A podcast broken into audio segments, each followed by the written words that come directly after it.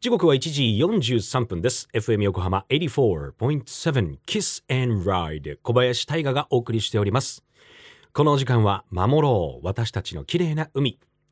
FM 横浜では世界共通の持続可能な開発目標 Sustainable Development Goals。SDGs に取り組みながら14番目の目標海の豊かさを守ること海洋ゴミ問題に着目。海にまつわる情報を毎日お届けしております。今週も東日本大震災で津波の被害を受けた仙台湾に点在する干潟の生き物を10年かけて調査されてきた東北大学大学院生命科学研究科教授浦部丈太郎さんのインタビューをお届けしています。今月11日で東日本大震災から12年を迎えました。震災前から海辺の生き物などを調査研究されてきた浦部教授たちですがあの日は一体どこで何をされていたのでしょうか？浦部教授に聞いてみましょう皆さん、こんにちは。東北大学の生命科学研究科の浦部と申します。本日はよろしくお願いします。実はですね、生態学会っていう学会があるんですけど、その、えーと、大会が札幌で行われてたんですね。ちょうど3月の11日に札幌で行われて、表彰式とか行われた時だったんですけど、その時にこう地震が起こったので、幸いなことに我々の研究室の学生もみんな札幌に行ってたので、まあ、あの、海に行って調査するって人は誰もいなかったので、不幸中の幸いだったかもしれないですね。えっ、と、いろんな研究されてる方おられるとも、医学とか工学とか土木とか、あそういう先生たちは、まあ、震災の時に非常に活躍されてたんですね。で、僕らは 活躍する場がなくて、なんかこう、学問って無力だなって思ってたんですよ。特に理系の、理学系の数学の先生もそうなんですけど、理学部系の先生は無力なのかなと思ったんですけど、ただ、こういう記録をきちっと学術的に記録できるのは多分我々しかいないだろうということで、まあこういう調査をしたということですね。でもそれは後々にも残るかなっていうことですね。それとの研究者だけで研究しちゃうと、なんか論文書いて、その論文がすごく重要なものであれば、10年後ぐらいなんか教科書に出てこんなんでしたよみたいな話になると思うんですけど、まあ、学問はそういうところもあるんですけど、ただ自然ってやっぱりみんなの宝でもあるので、学問の場だけではないわけですね。だから、そういう意味もあって、まあ、一般の人たちと一緒に調査したかったし、それからそういうこと、まあ、割と僕積極的にこうですよとか、まあ、いろんなところで書いたりとか話したりとかしてるんですけど、知っていただくってことが重要かなと思うんですよね。それで、えっと、皆さん気づかないんですけど、日本列島に住んでる生き物って私たちの財産なんですよね。文化財と全く同じで。で、どういう生き物がどこにいるかっていうことが、実はとても重要で、で、例えば環境省とか国土交通省は定期的に調査されてるんです。で、もちろん僕らもそういう、あの、お手伝いしてますけれど、あの、そういう、どういうとこにどういう生き物がいるかっていうのを調べるってとても重要で、よくあの、経済やってる方とか企業の方に、こんなことをやって何の役に立つんですかってよく言われたりするんですよね。こういう研究してて役に立たないよなと思うんですけど、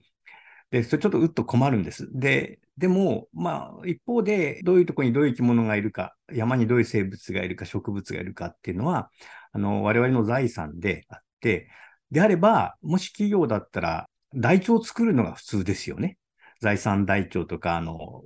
それこそ、あの、スーパーとかだったら棚卸しして何が残ってるか。で、その棚卸しとかですね、台帳作りを我々はやっていて、で、今回震災で何が貴重だったかっていうと、そういう昔のデータがあったから、何がなくなっちゃったかいなくなっちゃったかが分かったわけです。だからそういう台帳がなければ、何が盗まれちゃったか分からないわけですよね。そういう意味では僕らはまあ、ある種の財産目録を毎年毎年記録して更新していると。そういう意味では、あの、生き物調べってとても重要で、そういうのを、まあ、オーストラリアとかカナダとか、まあ、いろんなところで市民がそういうことをするということが今、重要視されてますね。あの、み、みんなの財産なんだからみんなで守るんじゃなくて、どこに何がいるかっていうことをちゃんと記録していこうっていう活動が、何か震災があったとき、災害があったとき、あるいは大きな事故があったときに、何がなくなっちゃったか。じゃあ、それどうしたらいいかっていうことの手立てが立てられるわけですね。まあ、あの、些細なことには思うんですけど、でもとってもそれはとても重要で、よくね、生き物を守りましょう的な話になるんですけど、そうではなくて、もちろんそれ重要なんですけど、まずはどこにどういうものがいるんだろうと。で次になぜそこにいないんだろう。っていう疑問になって、そこから初めてこう何かを守っていくっていうことになるのでね。そういう意味では、あの、一般の人たちにこういう調査に参加していただく、あるいは一般の人たちがこう目撃者になっていただくっていうのは実はとても重要なんですね。えーまあ、我々が考えている生き物はたくましいですよね。ちょっと別で調査したところで、震災絡みで調査してたところがあるんですけど、70年、80年ぶりに見つかったなんていう種類もいたんですよね。だから、えっ、と、明治時代に一回そういうのが記載されて、まあ、ヨーロッパの人が新種記載されて、それ以降全然日本で見つかってなかったような種類が、おそらくそれじゃないかっていうのを、まあ、我々見つけて、今、専門の先生に見ていただいたりしてるんですけども、まあ、おそらくそうだろうということで、7、80年ぶりに研究者の目に触れたということで、すごいですよね。やっぱどっかで細々と人間の目に触れずに生きてたわけですから。そういうのを考えるとね、なんかやっぱグッとくるものがありますよね。東北大学大学院生命科学研究科教授浦部丈太郎さんありがとうございました浦部教授たちは他でも震災後の生き物たちを調査されておりますけどもそれではそこでは70年ぶりに見つかった生き物がいたりとかしてでそれが分かったっていうのもやっぱり先人たちが調査記録をしていてくれたからだと